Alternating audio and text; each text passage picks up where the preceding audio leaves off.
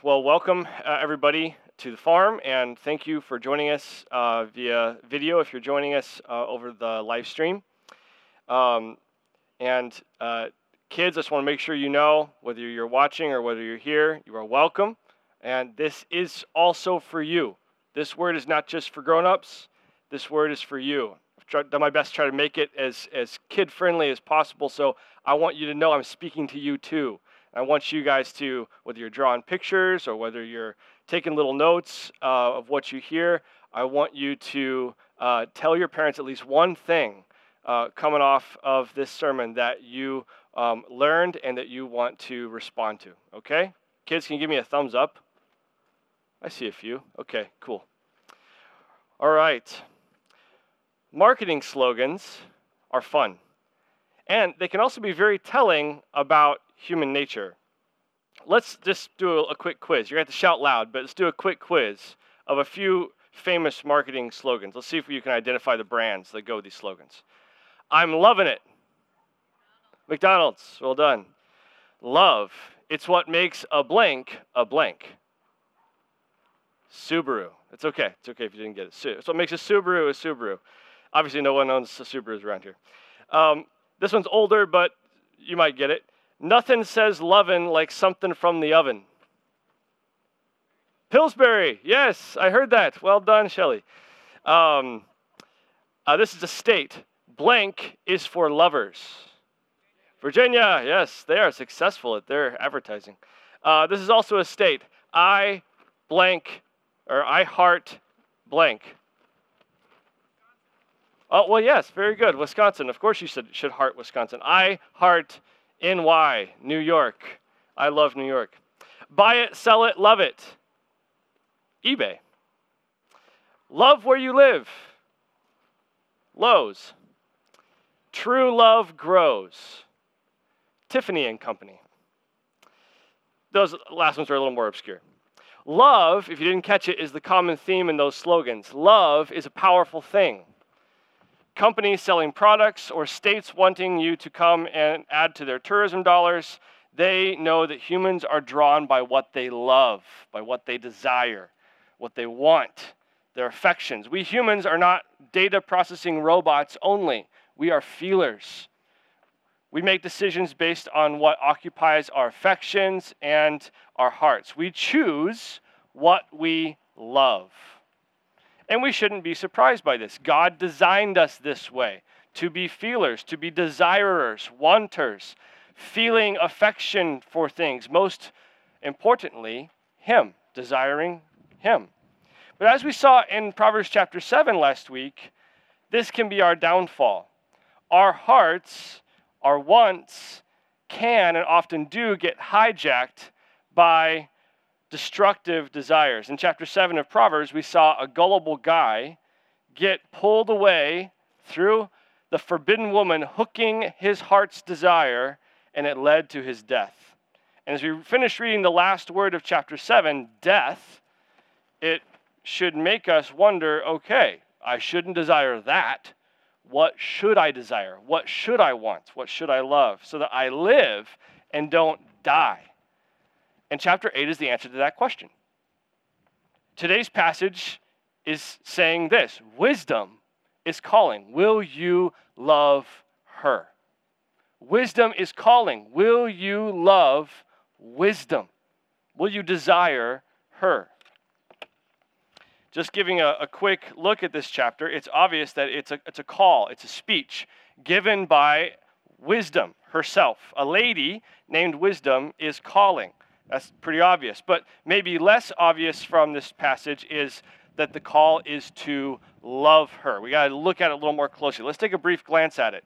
If you got your Bible open, uh, take a look at verses 10 and 11.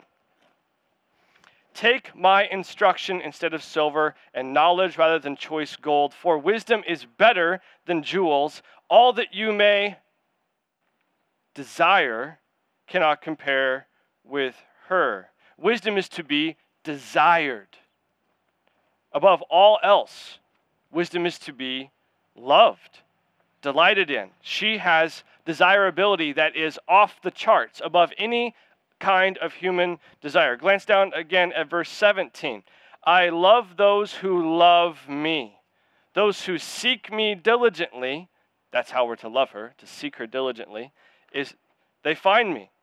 Look at, at verse 21 granting an inheritance to those who love me, filling their treasuries. And then lastly, at the very end of the chapter, whoever finds me, verse 35, finds life and obtains favor from the Lord, but he who fails to find me injures himself. All who hate me love death. There's that love language again, but if you hate, do the opposite of love to wisdom, you will love death. This is about our hearts. This is about what we ought to desire.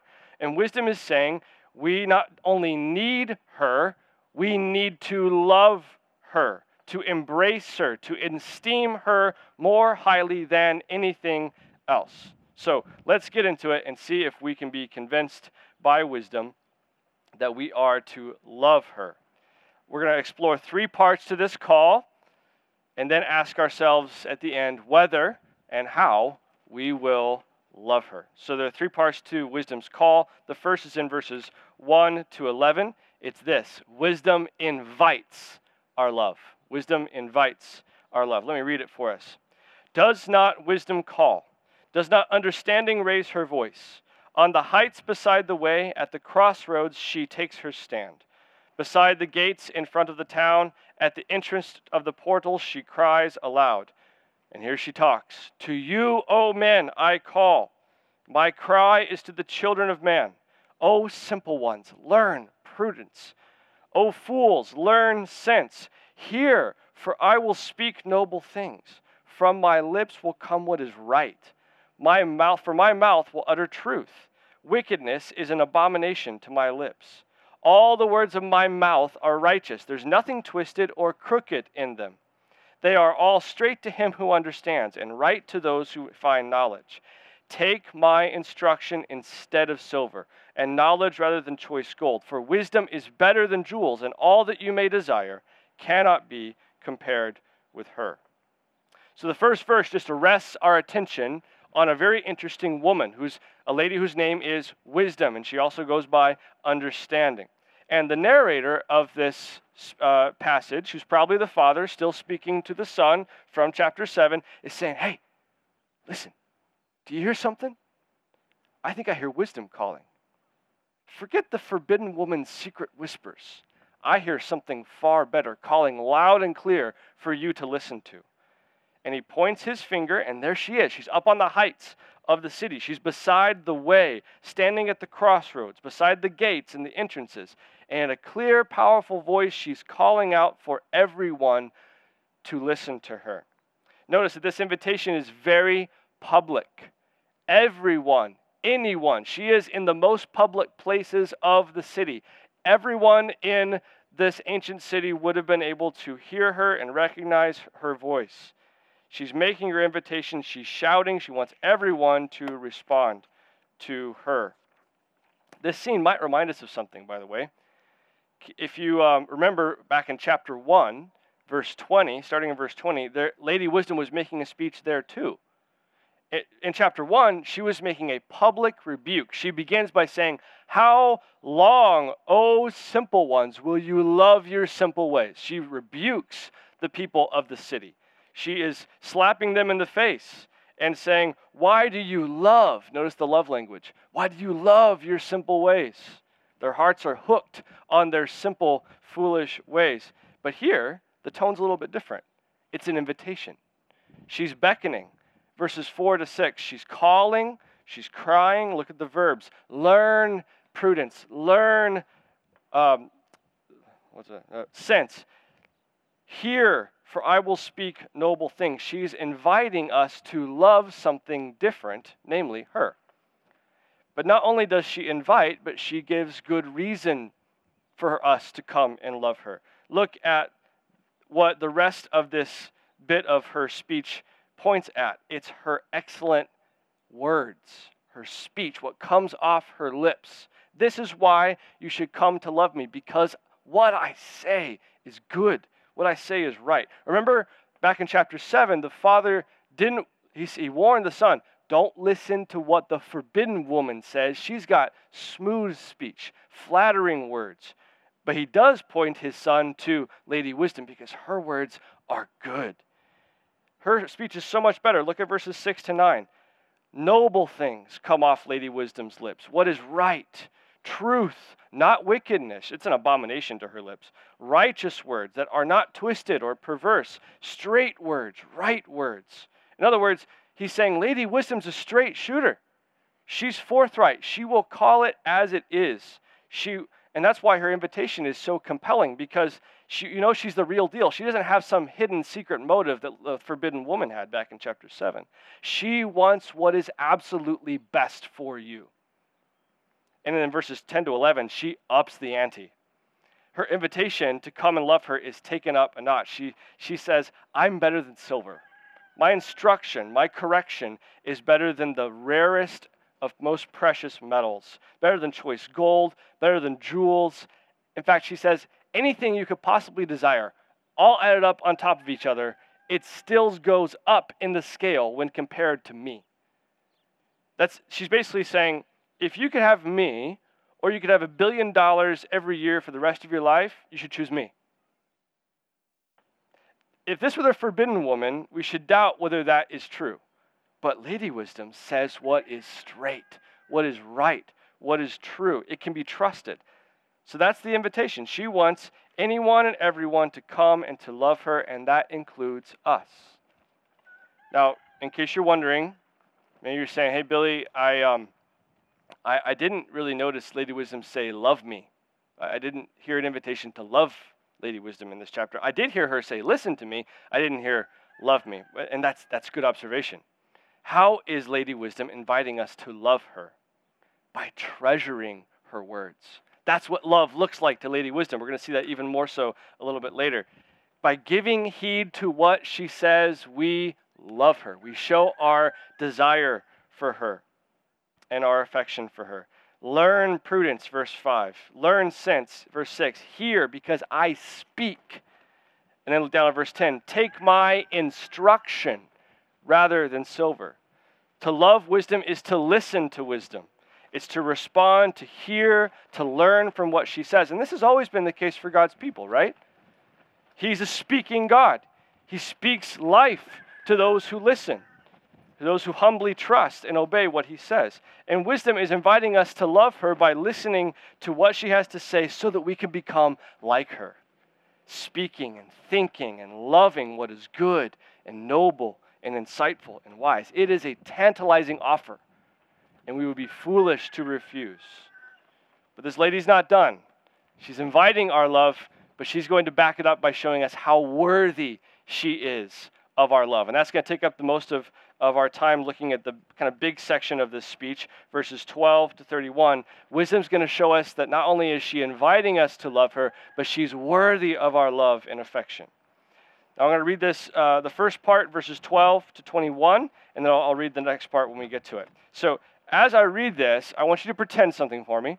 Uh, pretend you are working in the human resources department of your company. You are looking at a resume, okay? And you are looking at Lady Wisdom's resume. And I want you to think, wow, this is quite a resume. So listen, starting in verse 12. Wisdom's introducing herself here. She's providing her resume. I, wisdom, dwell with prudence, and I find knowledge and discretion.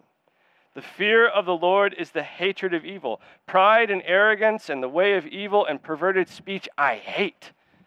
I have wisdom and sound Uh, I have counsel and sound wisdom. I have insight. I have strength. By me kings reign and rulers decree what is just. By me princes rule and nobles, all who govern justly. I love those who love me, and those who seek me diligently find me. Riches and honor are with me, enduring wealth and righteousness. My fruit is better than gold, even fine gold. My yield is better than choice silver. I walk in the way of righteousness, in the paths of justice, granting an inheritance to those who love me and filling their treasuries. Now, that is an impressive resume. She first introduces us to her associates, and then she gives us a glimpse at her references, and then finally, she helps us see her record of accomplishments. Let's look at her, her associations, her associates. In verses 12 through 14, we see her colleagues and her associates. Her roommate's name is Prudence. She hangs out often with knowledge and discretion. In verse 14, she names a few more intimate friends counsel, sound wisdom, insight, strength, and notice what she does not associate herself with. In verse 13, she hates the way of evil. Pride, arrogance, the path of evil. I hate perverted speech. I hate it. So, all these stellar qualities, uh, her associates, uh, are, are basically what, what the person who loves wisdom gets access to when they love her. Prudence, she will help you use reason to navigate life's hairy problems. Knowledge and discretion will give you clear discernment to know what path is best, what course of action is truly best under any circumstance. Advice, sound wisdom, insight are readily available to all who love wisdom. Those particular qualities will give resourcefulness and understanding to deal with difficult problems. And interestingly enough, look at the end of the list in verse 14. She gives you strength. If you love wisdom, she gives you power. Now, at first, that's a little bit confusing, but think about it. Schoolhouse Rock taught us knowledge is power. If we know the right way, we have the strength and power to change certain courses of action. And so, if we know what is best through loving wisdom, we will have power to transform our own circumstances and those of others for the better. And to just make back up the point about these associates, she points to her references. Look at verses 15 and 16. The kings and rulers and princes and nobles, all of them employ wisdom. They all use wisdom and her associates in the ruling and problem solving and establishing of what is right and good for large amounts of people. Now, those who have the greatest authority on the planet are those who also have the greatest responsibility and the greatest need for wisdom. And for those who employ wisdom well, and all of her associates, good things come about. Rulers establish righteousness and justice, and they accomplish much good. Now, there are plenty who have lots of authority and don't do that, but that's because they don't employ wisdom. They're foolish. So, these are Lady Wisdom's fine references on her resume to convince us that she is worthy of our love. If these people use me and employ me, how much do you also need to employ me? And no matter what kind of responsibility we have, whether it's just over our own affairs or over our family or our household or in our job, wisdom and her associates steer us well if we love them. And that's the very point of verses 18 to 20. Here she continues her resume with her pristine record of accomplishments of how well she has served her previous clients. I love those who love me. And she's not talking about uh, affection, sentimentality. She's talking about, I do good to those who love me. I show them how much I love them by treating them well. If you employ me, wisdom says, you will not be hurting at the end of the day. They provide an excellent path for those who diligently seek wisdom and her associates. She's worth your time and energy and devotion. Verse 19, her fruit is better than gold, her yield better than choice silver. Verse 21, she grants an inheritance to those who love her and fills their treasuries. She's like, look at all the people I've served. Look at all the ways that I have loved and shown good to all those who have loved me in the past. So, wisdom's resume is an impressive one so far.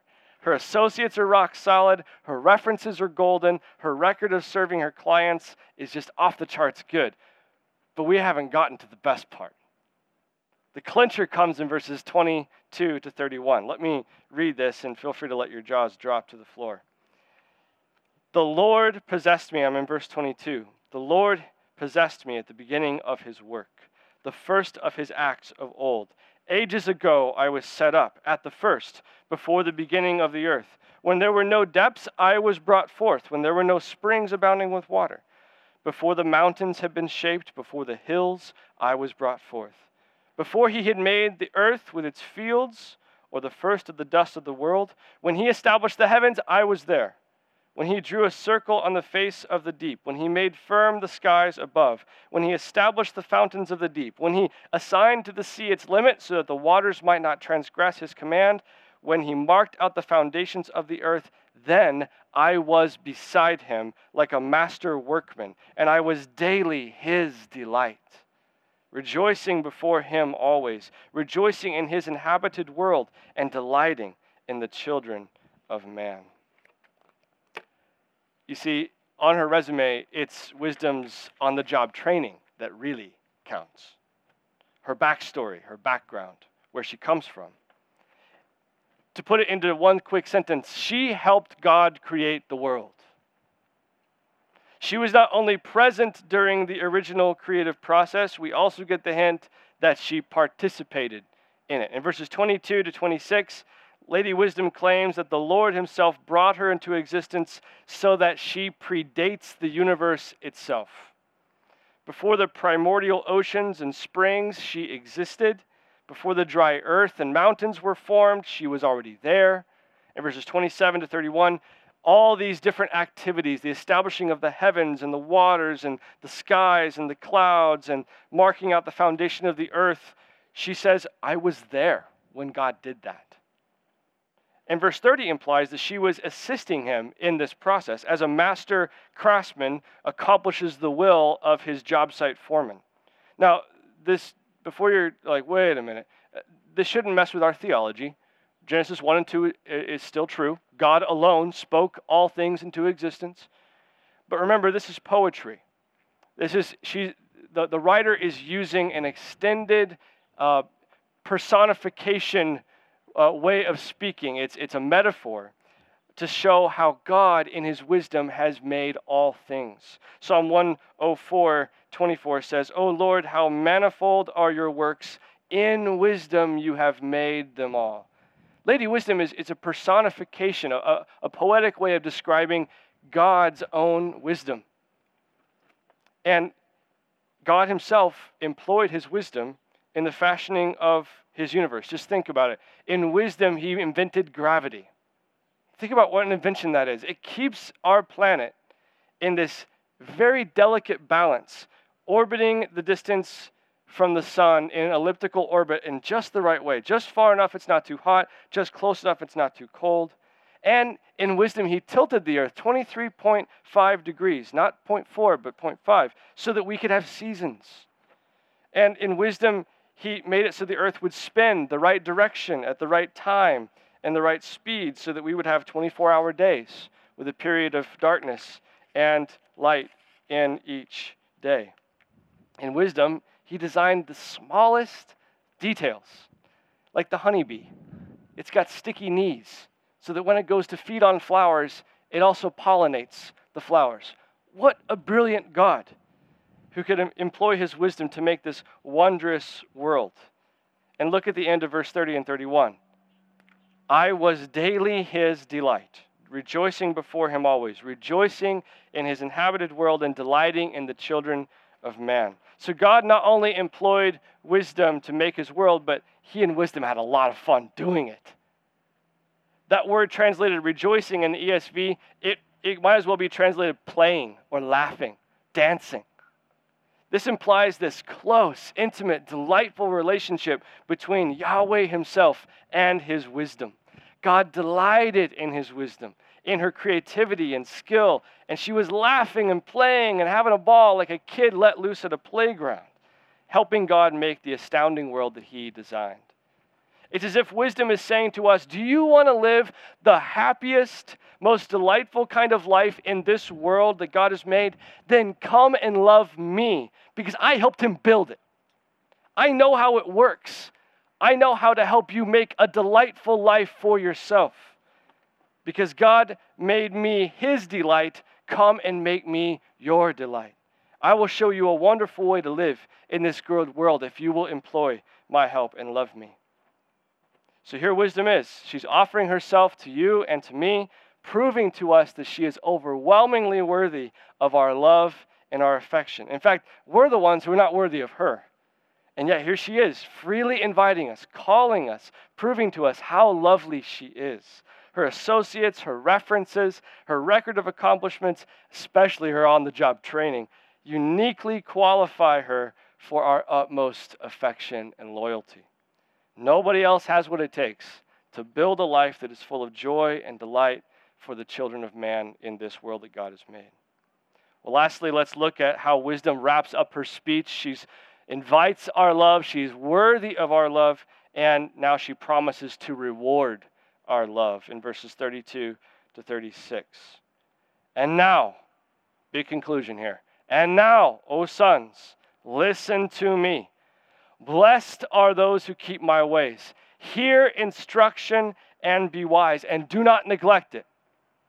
Blessed is the one who listens to me, watching daily at my gates, waiting beside my doors. For whoever finds me finds life and obtains favor from the Lord, but he who fails to find me injures himself, and all who hate me love death. And now, it's a big conclusion. Wisdom has invited us to love her. She has proven herself worthy of our love, and now she is saying, I will promise great reward to those who love me. And remember, how do we love Lady Wisdom? By listening. That's her love language. Husbands, you know what I'm talking about. How do you love your wife? You listen to her, and she knows. Oh man, she knows when you're not listening. When you say, uh huh, or, yeah, sure, dear. She knows. She knows the difference, and wisdom knows too. There is a difference between hearing and listening diligently with an intent to observe what you have heard. Listen to the listening words of this little conclusion. Verse 32 Listen to me, keep my ways. Verse 33 Hear instruction, be wise, don't neglect my instruction. Verse 34 Listen to me, watch daily at my gates, wait beside my doors. So, wisdom's asking us for diligent action, attentiveness, eagerness to observe and imitate everything that wisdom says and does. That's how we love wisdom. And notice the promise that's attached to it blessed. Blessed are those who keep my ways. Twice she says it. Verse 32, again, verse 34. Blessed are those who love me by listening to me and diligently keeping my words. That is just describing the kind of life that a person who fears God and who listens to wisdom, it's a kind of happy life that they're going to have. That it's, it's summed up beautifully in verse 35. Whoever finds me finds life and obtains favor from the Lord. God delighted in employing wisdom as they uh, as he created the world, and he also delights in those who imitate him in employing his wisdom as they build their lives in his world. So those who love wisdom receive God's grace and his favor because it's his wisdom that they're loving. And it's impossible to love wisdom without loving God, for he's the source of all wisdom. And then it's stated in a negative way in verse 36 If you fail to find me, you injure yourself. All who hate me love death. To not love wisdom is to hate wisdom, and to hate wisdom is to love death. So, whatever energy we dedicate to loving wisdom, it will pan out well for us in the end. She will keep us from death. Whoever finds her finds blessedness and life, the way that God intended us to live in right relationship to Him. So, wisdom is calling. Will you love her? Now, before we, before we turn the corner into asking how we can love her, in some immediate application, I want us to consider something together.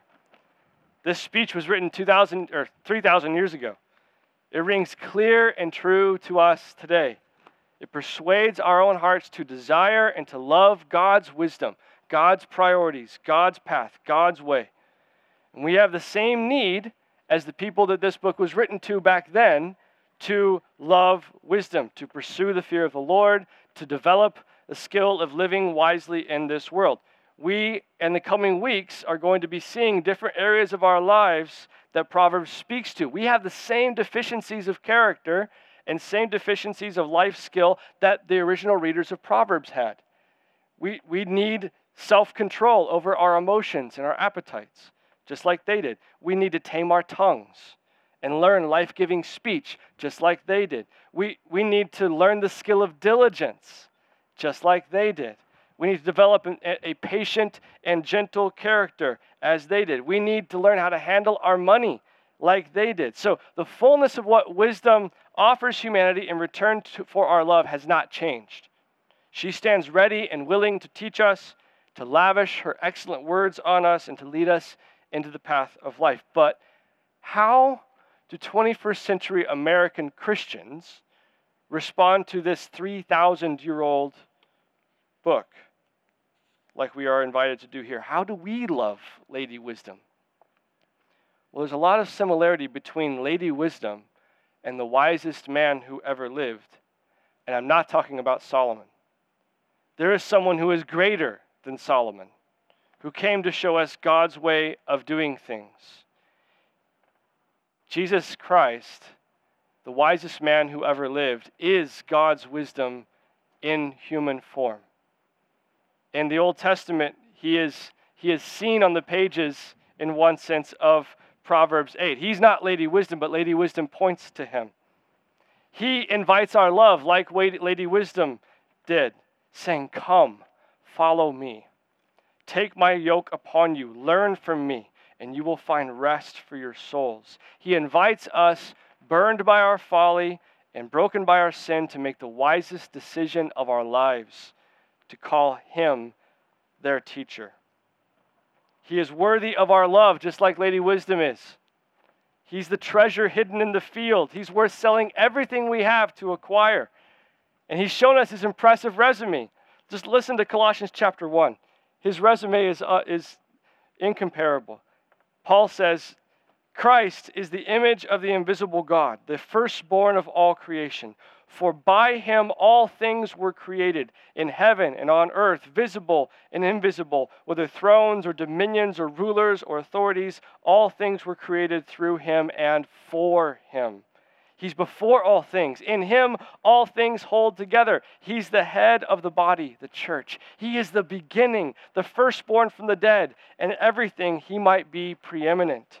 In him, the fullness of God was pleased to dwell and through him to reconcile to himself all things, whether on earth or in heaven, making peace by the blood of his cross. What a resume! He is worthy of our love. He, he not only demonstrated the wisdom of God in his human life, all the way from infancy, but he himself became God's wisdom upon the cross for us, our righteousness and sanctification and redemption. He is worthy of our love. When we pursue wisdom, we pursue him and oh, how he promises great reward for our love. Whoever finds him finds life. What did Peter say in John chapter 6? Lord, where are we going to go? You have the words of eternal life. In him are hidden all the treasures and riches of wisdom and knowledge. So when we attach our affections to the Lord of wisdom, Jesus Christ himself, we gain access to those hidden treasures of wisdom and knowledge and the understanding of God's mystery of redeeming us in Him. When we love Him, He gives us the great reward of Himself, His life, now by His Spirit and forever. So, church, will you love God's wisdom, which is hidden and now disclosed to you in the person of His Son, Jesus Christ? Let me just have two brief ways for us to consider responding to this. Will you love wisdom in these two ways? First, recognize wisdom's worth. It is far better to pursue God's way of doing things, far more valuable than our way of doing things. God has given us a clear understanding in His Word to recognize how worth, how worthy He is, how desirable His Word is his wisdom offered to us in Christ. So do you recognize the infinite worth of God's wisdom offered to you in his word, especially in his son, Jesus Christ? So recognize wisdom's worth. And lastly, love wisdom by listening to wisdom. Wisdom's love language is by listening, it's by paying attention to her excellent words. So let me ask you are there other rival voices that you are listening to instead of wisdom's good, excellent words? For some of us, that means to take drastic action. There are influences and voices in your life that you're allowing to dominate your thought more than God's revealed wisdom to you in Christ and His Word. You need to silence those voices and give Lady Wisdom space to speak as you dwell upon God's Word in the Scriptures. If that means canceling out things you're looking at, things that you're occupying your attention and your time, that you're reading far more, or you're watching far more than you are um, at, the, at the world's gates than at Lady Wisdom's gates, do that. But I'm guessing for many of you, I, I'm hoping this gives fresh hope in your heart to keep going, to keep going by listening to wisdom. God's wisdom in Christ is worth your love. This week, I have to be honest, it, I was faithlessly wondering whether God wanted me to speak, wanted to speak to me in His Word as I cracked open His Word in my devotions this week. But I, I know He is. I know whom I have believed. He is worth taking the time to listening. Even when it doesn't feel like he's speaking, he is. And remembering listening doesn't just mean hearing, it doesn't just mean having words go in. It means a vigilant watching, waiting, diligent obedience. So, what is there that you need to do to diligently pay attention to what wisdom is saying, to listen and to act? Let's pursue, let's love wisdom this week, church. She is calling. Listen and love her. Let's um, let's pray together. Father, thank you for your mercy and your goodness. Thank you that you have spoken and we have your wisdom. In your word, you have been clear. God, you want us to love and treasure your words above all else. So, God, help us to pursue your wisdom today with diligent action and with truth. In Jesus' name we pray. Amen.